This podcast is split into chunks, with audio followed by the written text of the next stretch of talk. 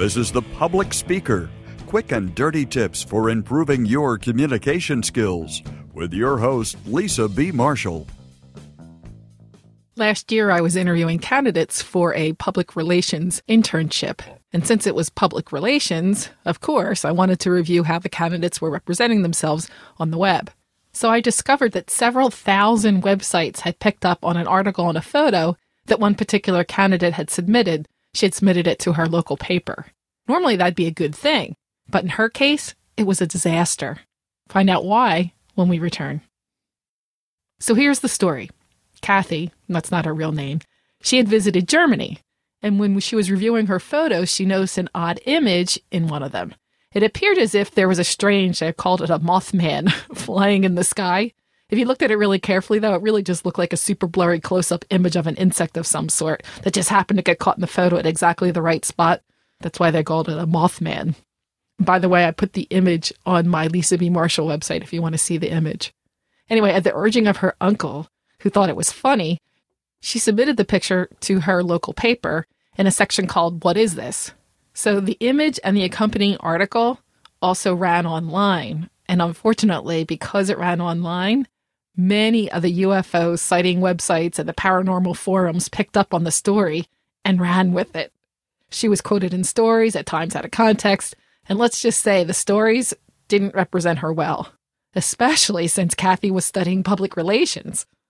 She was mortified when I told her what I had found. She had no idea that this had happened. In fact, she was so upset that she proceeded to change her professional name so that she would no longer be associated with all those web posts. She changed her email, her online profiles, everything. So, since she was young, she could do that. So, the moral of this story is well, and it's also today's quick and dirty tip even if you aren't actively participating in social media, your customers are, your prospective employers are, and maybe even your competition. Perhaps more importantly, it doesn't matter if you're a student, a small business owner, an educator, a project manager, retail worker, manager, C level professional. Today, all of us need to regularly and comprehensively review our web presence, including the stuff that we didn't create. In addition, if you or your organization has been participating in social media, it's an especially good idea to take a step back, at least four times a year, if not weekly or even daily. You want to see, you want to see if your company or your products are represented in the way you'd like to be represented. So in this two-part program, we'll discuss my social media review checklist to help you manage your online presence. First, is it clean? Are all of your posts G or PG rated? Don't post derogatory comments, images of wild nights out, or anything that could harm your reputation. Basically, don't post anything you wouldn't want your boss or your mom to see. Oh, and don't forget, you aren't the only one with a mobile device, so somebody else might take a snap when you're not even paying attention and they post it. So you need to regularly monitor so you know if others are posting inappropriate images of you, your company, or your products. Next, have you checked and rechecked your spelling and grammar? There are few mistakes more embarrassing than simple spelling or grammar errors, especially if you've touted your excellent writing skills or careful attention to detail.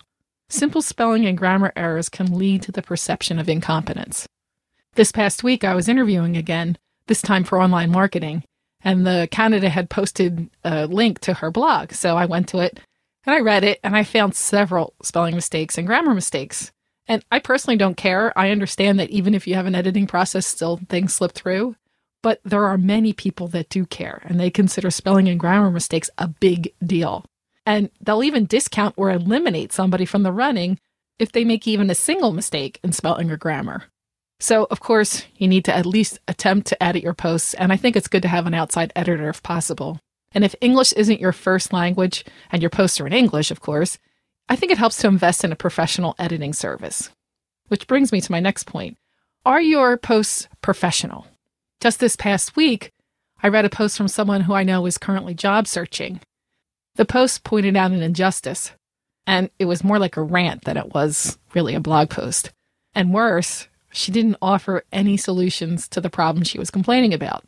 So I wrote her a note and I said, if I had been the hiring manager, I would have immediately dropped you from consideration not because you didn't like what was happening, but because you didn't offer a solution. I have no problem when somebody says, This sucks. But the next breath better be, and here are two or three alternative approaches that might work better for the following supporting reasons. The idea is that exceptional professionals not only identify things to improve, but they also offer creative, innovative solutions. Now, she didn't ask for my feedback, so I was very happy when she took my feedback in the spirit in which it was intended, which was to help her, of course. And ultimately, she did decide to update her post with some alternative suggestions. So, what's the moral of the story? Always communicate professionally. Always realize that sometimes it takes a set of fresh eyes to recognize the tone or the impact of your words, especially if it's a topic that you're emotional about. So, there you have it, the first three items on my social media review checklist. How did you do against the first three criteria? Is your professional work PG or G rated? Have you had your grammar and spelling checked by another person? Are you always professional in your posts? Are you sure? Come back next time to hear the rest of my online presence checklist. This is Lisa B. Marshall, the public speaker. Passionate about communication, your success is my business. And I just wanted to mention one last thing here at the end. I can't tell you how much I am enjoying and appreciating the interaction over on the Facebook fan page for my new book, I've been asking for stories that I can include in the book. And it's amazing some of the stories that the fans have come up with and that I'm going to be including in the new book. So thank you so much for doing that, each of you who have done that. And if you would like to participate in the book, go on over to the fan page and you can answer questions or participate and just have some fun or even just lurk if you want. Thanks. If you have questions about how to communicate better at work, leave a voicemail at 206 350 7970 or email publicspeaker at quickanddirtytips.com. Sign up for Lisa's newsletter or get information about speeches and workshops by visiting lisabmarshall.com. You can find a transcript of this show and links to connect with Lisa at publicspeaker.quickanddirtytips.com.